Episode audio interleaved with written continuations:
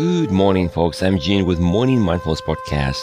I hope you're having a terrific day. Let's breathe and smile. I was at the conference past weekend and I was listening to one of the coaches. He spoke about climbing the Everest.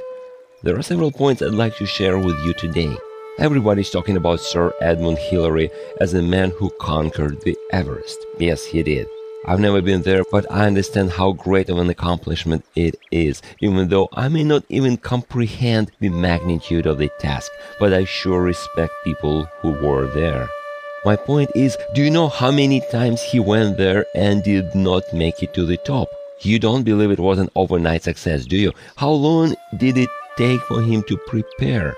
It took many hours of preparation, training, failing, and trying again. And again. Point number two, nobody cares how many times he failed because he succeeded at the end. Quite often we're afraid to do something because we think, what would other people think? Remember, my friend, your success will make opinions of others irrelevant. The only way to prove them right is to quit, but we're not quitters, are we? Point number three, and that's the name of the topic today. The most important mountain in our life is actually not the Everest. That's not the mountain we conquer, but ourselves. Edmund Hillary wrote his famous quote, "I will come again and conquer you, because as a mountain you can't grow, but as a human I can."